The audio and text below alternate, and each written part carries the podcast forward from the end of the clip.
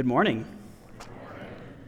My name is Christoph. I am the minister to youth and families here at Faith, and I am super blessed with the opportunity to uh, give you the message this morning. Um, so, if you've got your Bibles, uh, by the way, if you don't have a Bible, so if you've got your Bible, start pulling them out.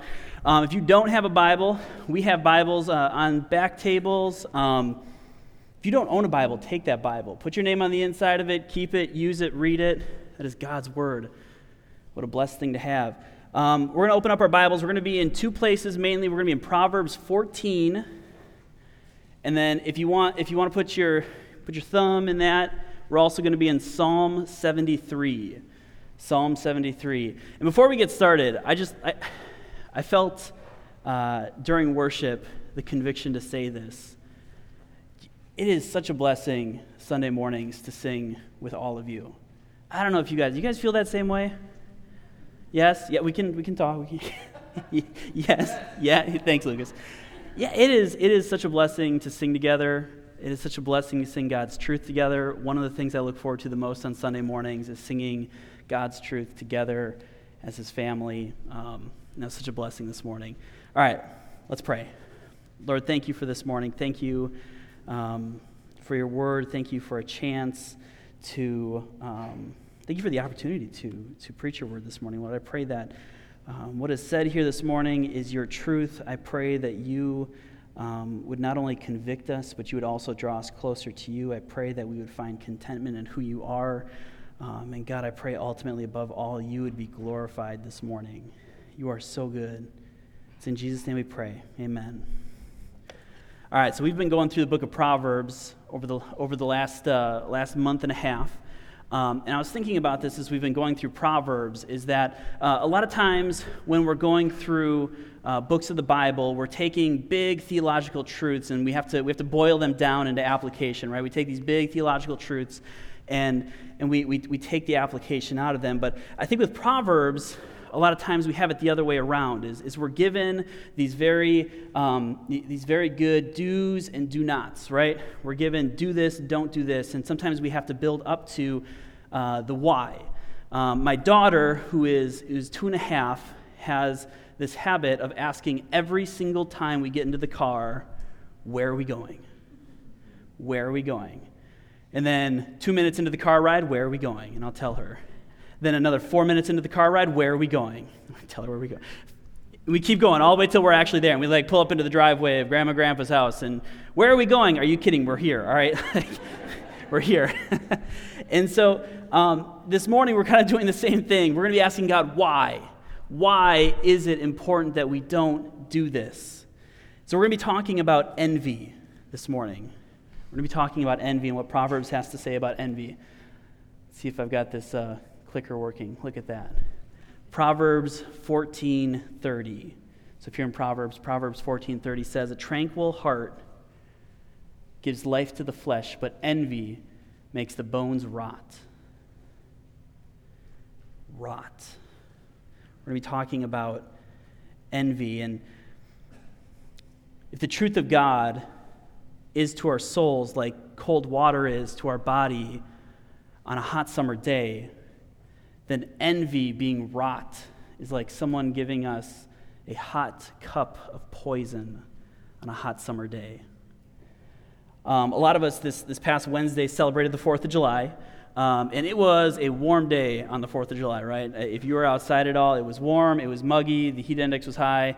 Um, it was warm. And so uh, my wife's side of the family has a tradition of going down the Peshtigo River, floating, right? If anyone here has been floating, you grab inner tubes and you float down the river. And uh, this time around, as, as boats have gotten more popular, specifically like kayaks and canoes, we took a, we took a canoe uh, down the river. and uh, I, I, can tell you now, I still have the sunburns under this shirt from that day.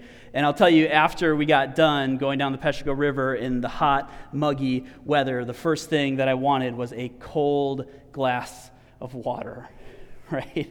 And instead, what I got was a lukewarm bottle of water that was sitting in the car as we were floating down the Peshtigo River. And I, as I was drinking this, I, you know, this is kind of like envy to my body right now. This is rot. Um, this, is, this is what envy does to our, our soul is it, it, it produces rot within it. It is, it is hot poison. So I think to better understand envy, so the Bible says clearly, do not envy, but I think for us to do a better job of not envying, we have to understand what envy is. So we have to develop a good idea of what envy is. And then we need to take a look at Scripture and see how Scripture tells us to avoid envy.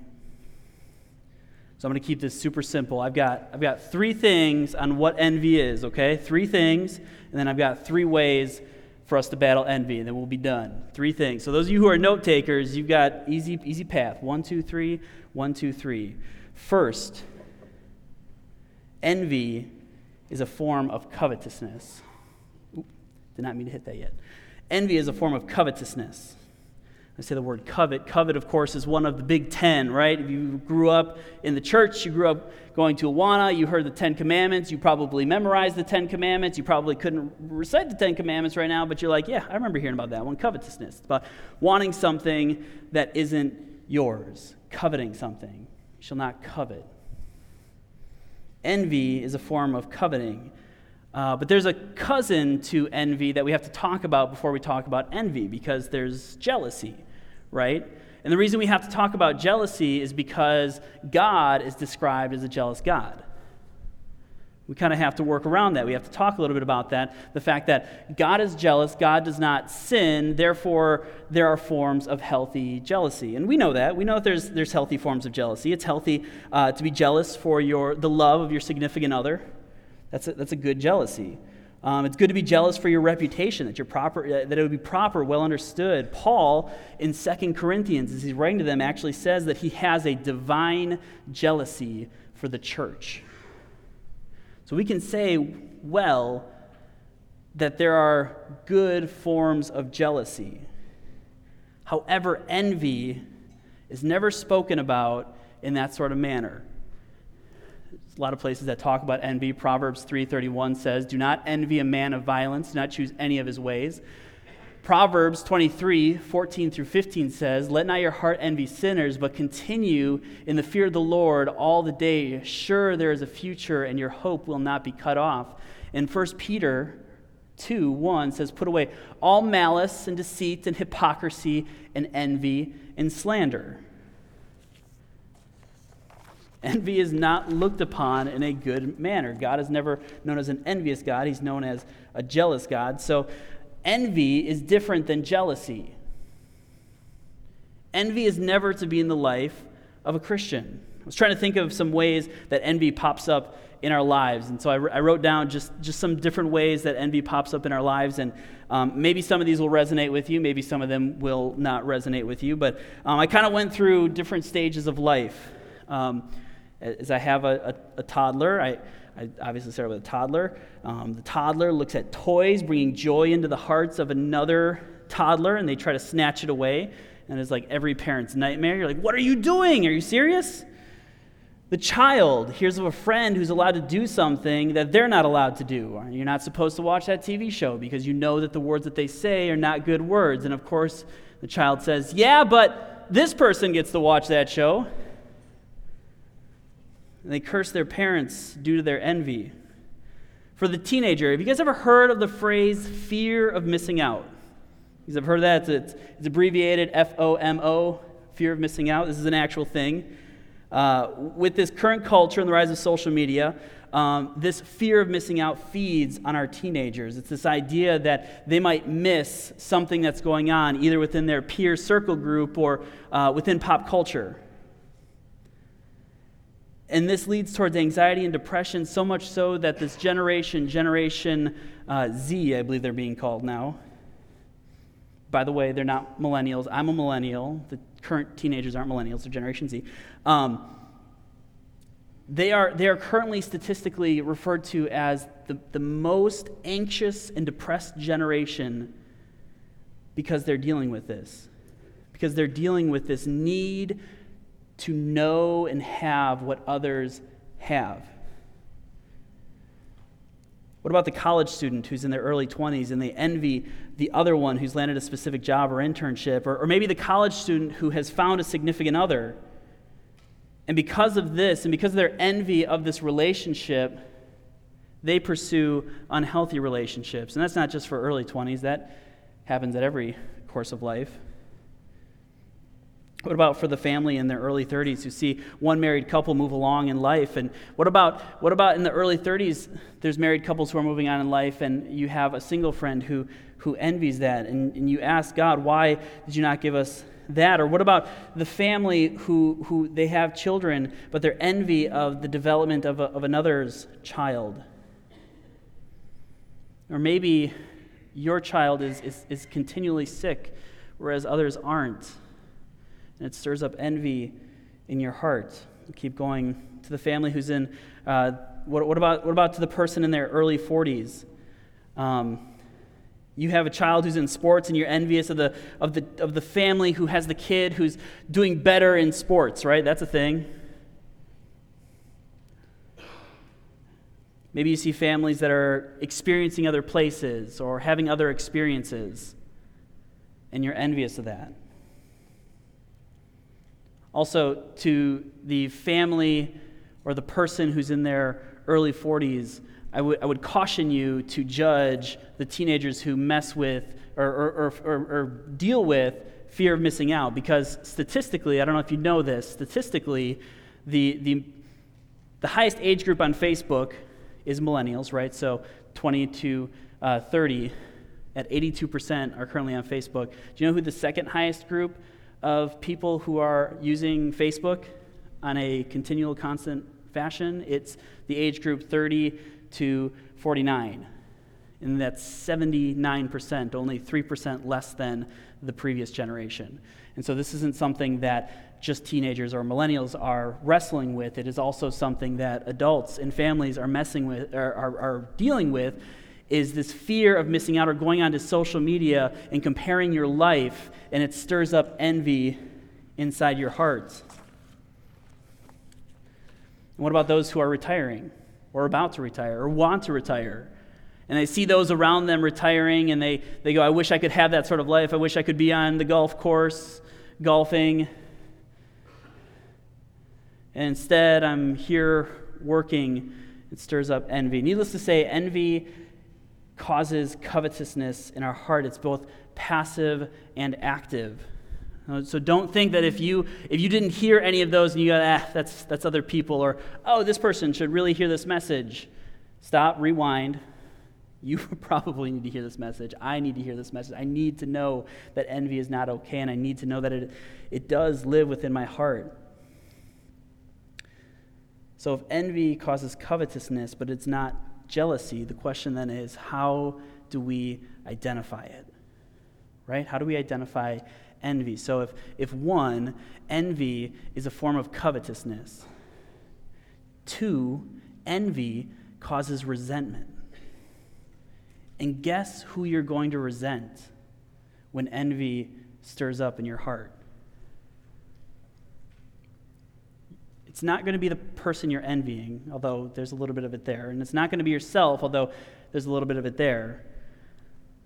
But who's the good father who promises to give us good gifts and promises that he's working all things together for his glory? It's God. So, second, envy causes resentment towards God. Envy causes us to resent God for what he hasn't given us. This is the why to our what of what we're talking about today. Envy causes us to look to our Creator and to resent Him. So I know that I'm using a lot of I'm using a lot of uh, stories with my daughter, but when you live with a two and a half year old, a lot of your stories are two and a half year old stories. But um, my daughter has discovered the joy of ice cream. She loves ice cream. We've gotten to a point where we purchase ice cream, we're putting in the bag that she can't see it, so she doesn't know we have ice cream at home. Um, and and we've, we've fallen into the trap. I know a lot of parents are like, oh, you shouldn't have done that. But we've fallen into the trap of instead of telling her what she's going to eat, we ask her, oh, what do you want? Are you hungry? What do you want to eat? Which is a terrible thing to do, by the way. Don't, don't ask a two year old what they want to eat. I don't know why I'm surprised when she looks back to me and goes, ice cream. like, of course you want to eat ice cream. What was I thinking? If but if I gave my daughter ice cream, if I gave my daughter ice cream, what would happen? It would be unhealthy. It's not proper nourishment. She would end up with, with cavities and toothaches. Ultimately, she'd have to go to the dentist, probably have surgery. And she would resent, she would, she would resent me for giving her that which wasn't good for her. It's the same way that envy causes resentment for us with God, and it causes our eyes to shift off of what God has given us and onto what God has given others. So, to share a little bit about, I want to share a little bit about my story because I, I think that um, I think this is a pretty good illustration of how envy causes or could cause resentment towards God. Um, so, for those of you who don't know, if, if you lived in this area about six, seven years ago, you'd know that, um, or and you listen to Christian radio, you know that I worked at a Christian radio station, WPFF. I was, I was blessed with the opportunity uh, to do the afternoon show. Um, and those who listened, I know Veggie Tales was your favorite part of the afternoon show. Like, I get it. I get told that still, like six years later. Um, Um, but but there's, a, there's some backstory with, with that. See, I, I, I felt called to go to ministry, and so I went to school in Chicago. And after one year of going to school in Chicago and loving it, by the way, I loved going to school. I'm one of those weird people who love writing papers, I love reading. Um, anyone here wants to sit down and talk theology or any, I would love to do that. Like, seriously, I'll buy coffee. We can sit down and have that conversation. Um, but I'm one of those weird people who I love school. And I got, to, I got one year in. I got one year into school for ministry. Um, and that summer, the job at the radio station opened up. And I took it. I took the job because I was at ministry and radio. This is, this is awesome. So I worked there for a handful of years. And um, after that, they ended up selling to K-Love now. So uh, you hear K-Love. And uh, when that happened, the church that I was at um, was growing, and I had an opportunity to hop on staff with them. Now, remember, I only had uh, one year of school at this point, um, and, I, and I hopped on board with them. And at that time, I started going back to school. Um, and, and, and ever since then, I've always had this, this, this desire to finish school. Um, and so when I stand here, and my wife told me I was a little bit crazy to tell you guys this this morning, but for those of you who don't know, I haven't even finished my undergrad yet right? I haven't even finished my undergrad yet because God has blessed me with the opportunity to work for a radio station and to work for a church. And then uh, this position opened up, and, and, and, I, and I was brought here, which was amazing. And I've been slowly, slowly finishing it up. I've got like six classes left. I'm so close. Um, but all the while, all the while, there's a parallel part to this story. Um, and I asked him if I could, I could share this. So um, those of you who know my brother Max, um, he also he interns here at the church. Um, the only way that you could tell that we are related is by our beards. Um, like, like, literally, we were to shave our beards, you'd be like, "You guys aren't related." Like, yeah, I know. Um, my brother, if you don't know this, is close to finishing his seminary. So, if you don't know how, how ministry uh, generally works, is that you do your undergrad, right? Four years, you do your undergrad. Um, and then after that, you go to seminary. And seminary normally is your master's work. Okay, so, so my brother my younger brother, I feel like I should preface that. I'm the older one, right? My younger brother um, is pretty close to finishing seminary. And there have been a few times, there have been a few times where I felt that pull, that pull of envy, saying, Look at your younger brother. He's about to finish seminary. You haven't even finished your undergrad. Now, here's the thing if I were to follow that thread, if I were to pull on that thread of envy, I would look away from all of the opportunities that I had when I was working for WPFF. The phone calls that came in, and the people I had a chance to pray with, the concerts we were able to put on, and the people we were able to pray to, uh, to, to, to make Jesus Lord of their life. I would, I would have missed out on the opportunity to serve in the groups ministry at Sturgeon Bay Community Church. I would have missed the opportunity to serve as the minister, of youth, and family here at Faith if I pulled on that thread of envy and begin to resent God for the direction He led me in by looking at the direction He led someone else in. This is what envy does. Envy causes us to look towards other people and desire things who normally, by the way, Max pursuing seminary is not a sinful thing, but a lot of times envy is envying things that are sinful that those, those verses in Proverbs talk about envying a man of violence or, or envying sinners. A lot of times when we envy, it's envying things that aren't even of God.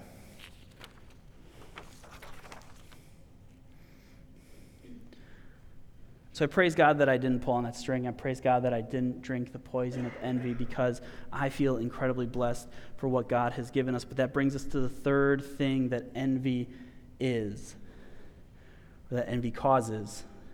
So, one, envy is covetousness. Two, envy causes resentment of God. And three, envy causes us to miss the gifts that God has given us.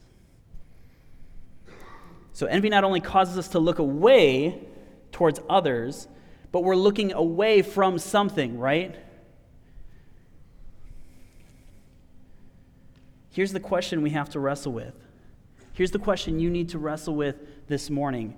Do you believe this to be true? When I say this, and, and, and you don't answer it out loud, but you can answer it in, in your hearts or in your head. Do you believe this to be true? The saint who is experiencing incredible persecution for the gospel is experiencing far more joy than the sinner fully engaged in their sin. Do you believe that to be true? Do you believe that the saint who is experiencing incredible persecution, and there are saints all around the world currently suffering incredible persecution for the sake of the gospel, and there are people who are waking up this morning, probably not at 9:30 in the morning, but are waking up today after a night of fully indulging in their sin. Who do you believe to be having the ultimate joy? Do we believe that God gifts us with the ultimate joy?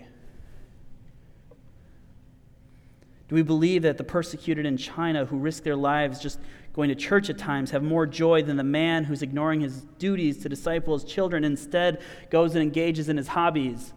Not that hobbies are bad, things like fishing and uh, hunting.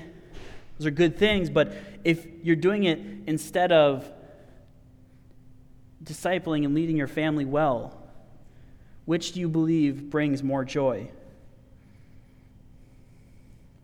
Jesus said that God is a good father who gives us far better gifts than we do. Yet we warp our expectations on what those gifts are supposed to be. In the process, covetousness, envy, resentment towards God boils up in our heart. Parents, do you believe that your children are far better gifts than any hobby or any sort of position in a job could be? Husbands, do you believe that your marriage is a far better gift than any sort of night out with the guys? Church, do we believe that to be on mission in every single moment is far better than any worldly hope or dream could ever be? Do we believe that? The problem is, is that when we envy things of the world, our expectations get warped and we answer, No, I don't. Or maybe we say, Yeah, of course I do. And then our actions show otherwise. So, wrapping up what envy is, we can say that it causes covetousness in our hearts. We can say that it causes resentment towards God and that it causes us to miss the gifts that are given. So, how do we combat that which creeps up in our life, sin? envy. I'd argue that it stems from contentment in who Jesus is and trusting that He is in control and that He's bringing all things together for His good. So remember how I told you to put your fingers in into Psalm 73. We're going to open up through Psalm 73, and Psalm 73 is a really cool psalm. Um, as you're opening up there, I'm going to I'm to take a quick drink.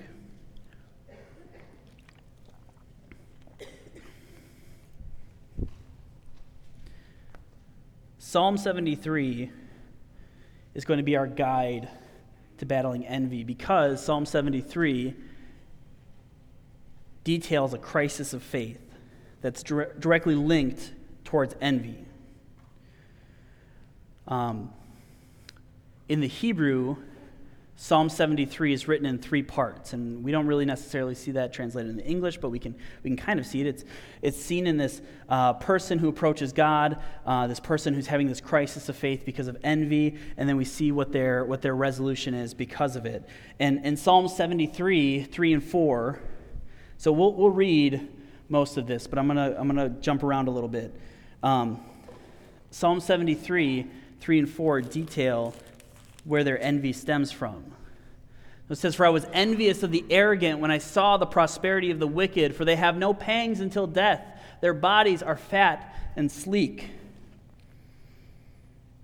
If we back up a little bit and put it into perspective, Psalm 73, starting in verse 1 Truly, God is good to Israel, to those who are pure in heart. Now, pause. When we see the word Israel there, this means God's people. All right? So, truly, God is good to God's people, to those who are pure in heart. But as for me, my feet had almost stumbled, my steps had nearly slipped, for I was envious of the arrogant when I saw the prosperity of the wicked, for they have no pangs until death, their bodies are fat and sleek. The psalmist here is detailing the fact that they looked towards this other people, this people who were not God's people, and what they saw was prosperity. And he confesses that I my feet had almost stumbled, my steps had nearly slipped because I was envious of these people for what they had. Notice one key thing that these people didn't have God, right?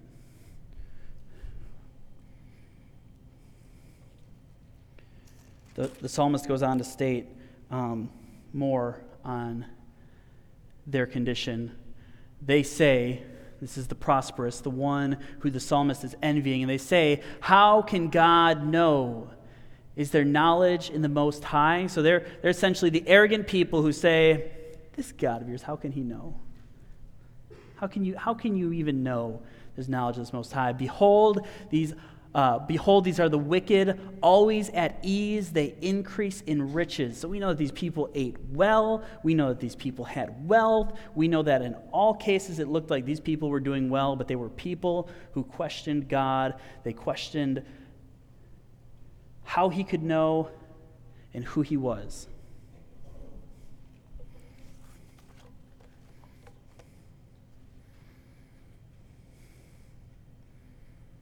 It can be so easy to fall into this trap of envy. It can be so easy to be the psalmist in this situation and to look towards what others have.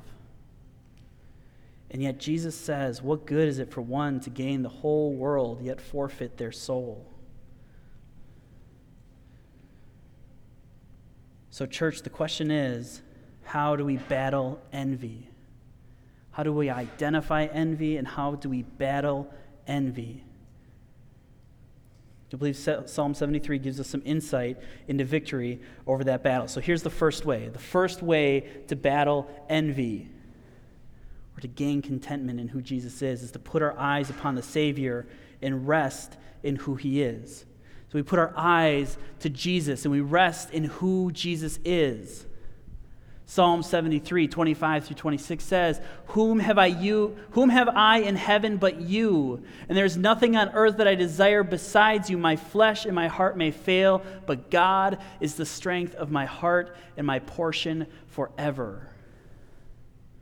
We put our eyes to Jesus. You know, it's, it's, it's funny as I've, as I've been praying and, and, and studying about envy. Um, a thought kind of popped into my head, and I go, you know, you know who's someone we don't really envy? Like, like we never we never like sit down and say, oh, I envy this person. You know who, who we don't normally envy? We don't normally envy Jesus. Why? Because we know that Jesus portrayed the ultimate humble life. There's not much to envy when there isn't much sin going on. Now, here's the thing, though. So I thought this, and I, I still think it's pretty true. I don't think there's a lot of envying of Jesus. But there is one place in the Bible where it says that there is a group of people that envy Jesus. I was like, oh, I'm wrong. really glad I looked that up. Um, in, in Matthew 27, I, and I was, I, I just thought this was interesting. Matthew 27, verse 18. For he knew that it was out of envy that they had delivered him up. That's what it says. That's what Matthew 27, 18 says. For they knew it was out of envy that they had delivered him up. So here's what we know about this. We know that Jesus knew that this group was envying him, and we knew that it was the reason why they had given him up. Given him up to what? This is the scene, Matthew 27, this portion is the scene where the crowd chooses Barabbas over Jesus. Interesting. What was the reason why? They envied him. Why did they envy him? because they constructed this ideal of this ruling king who had this power, who was going to overtake Rome, and they constructed essentially a false Jesus, and they envied him. So I revised my statement we can envy Jesus. I would argue, though, that when you do, you're probably constructing a false Jesus and envying him.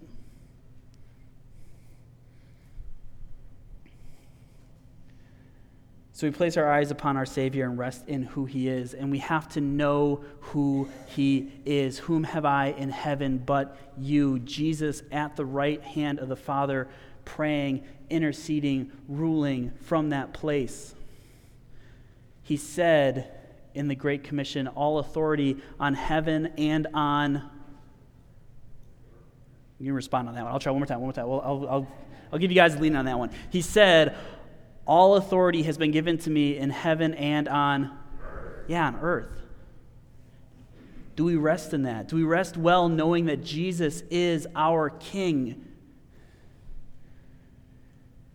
Do we live in such a way as Jesus is our King?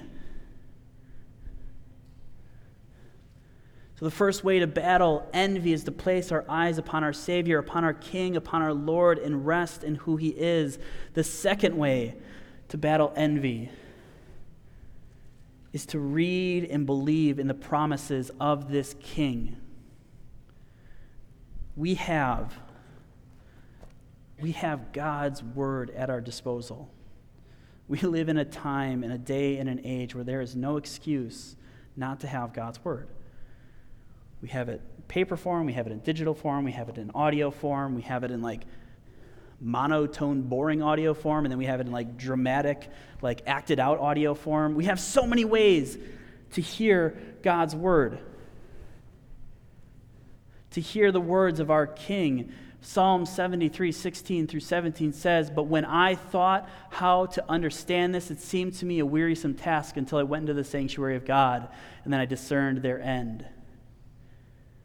So think about this this psalmist who's looking upon this group of people who, who are rich, they eat well, they live a good life, people to be envious of. The psalmist says, When I thought on how to understand this, it was a wearisome task until I went into the sanctuary of God. And then I discerned their end. And you saw what that lifestyle leads to. As soon as the psalmist went to the promises of God, he understood that while they may have treasures in this life, they are not storing up treasures in the next life, and that it is not worth it. We have a great and high king. The first way to battle envy is to place our eyes upon him. The second way is to read and believe in the promises. Do you believe in those promises? I'll say it again. I said it at the beginning. If you don't have a Bible, there are Bibles in the back. Take them. We want you to take them. They're yours. Put your name on the inside of it. Read that thing. Currently, we're, we're doing a challenge where we're reading through Proverbs through the summer. And, and the way this works is that there are 31 chapters in Proverbs, 31 days of the month. Read a proverb for each day. Today is July 8th. Go home, read Proverbs 8. Tomorrow, read Proverbs 9. Next day, read Proverbs 10. If you want more, here's the cool thing, by the way. You start falling in love with God's word, you want more, right? You want more. You get excited. You start reading the promises of our King, and you say, I want to know more about this King. I want to know more about his promises. So here you go. If you want more than Proverbs, a chapter a day, begin reading the book of Romans. You want more? Read the Gospel of John. If you want more, let's grab a cup of coffee. We can talk about it. Got plenty of uh, Bible plans we can walk through. But read and believe the promises of Jesus. That is the second way to battle envy in our hearts. The third way to battle envy. So, the first one, our eyes upon our Savior. Second one, read and believe our Savior's promise. And the third way is to understand that every moment is a moment of worshiping something. Every single moment is a moment of worshiping something. We are either worshiping our Lord or we are worshiping something else. There is no in between. Psalm 73, 16 through 17. For behold, those who are far from you shall perish. You put an end to everyone who is unfaithful for, to you, but for me it is good to be near God. I have made the Lord God my refuge, that I may tell of all your works. Notice the difference between the one who is far from God and the one who is near to God. We must recognize every single moment as a moment of worship. You want to hear one of my biggest pet peeves? Um, this is just one of my pet peeves, is when we, we, we, we confine worship to when we're playing music on Sunday morning. We are worshiping, don't get me wrong, we are worshiping, but like we, we talk in such a way, right? This is a part of kind of the, the, the, Christian culture sometimes that we talk as if worship is only the songs that we sing on Sunday morning, or maybe it's a Spotify playlist we put together, or maybe it's that Christian radio station we listen to, but we confine worship to being just something we do when we're singing. And I, I think it'd be pretty sad that the only moments we're worshiping our God is when it's by song. It's great that we do it. I told you at the beginning of this, I love getting to sing with you. But if we confine it to just music, we're missing the point.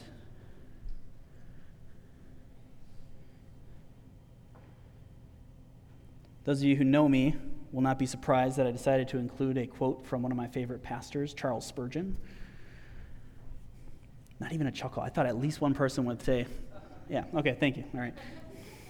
Charles Spurgeon was uh, known as the Prince of Preachers, and um, he has an amazing quote on envy that I think reminds us of this idea of how we battle envy in recognizing each moment as a moment of worship. He said, The cure for envy lies in living under a constant sense of the divine presence, worshiping God and communing with Him all the day long, however long the day may seem. True religion lifts the soul into a higher region where the judgment becomes more clear and the desires are more elevated. The more of heaven there is in our lives, the less of earth we shall covet. The fear of God casts out envy of men. Oh, what an amazing quote. What an amazing truth. This is how we battle envy is living in a constant sense of the divine living presence, knowing that each and every moment is a moment of worship, asking God that He would change our desires to be His desires, knowing that His desires are far greater than our desires, and knowing that His desires are good and they will bring the most joy out of our life. Church, do we believe that? Do we believe that His desires are far better than our desires? Will you take upon the challenge this week to view each and every moment as a moment of worship? Whether you work at a desk job, whether you work at a job where you work with your hands, whether you're working in a, a factory, whether it's at home with your family, whether you are out with friends whether you are home alone, will you view each and every moment as a moment of worship?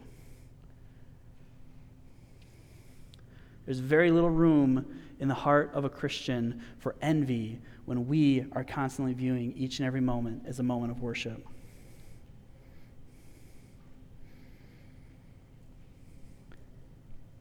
So, envy. Starts off by saying envy is rot to our lives. Envy causes covetousness, it causes resentment towards God.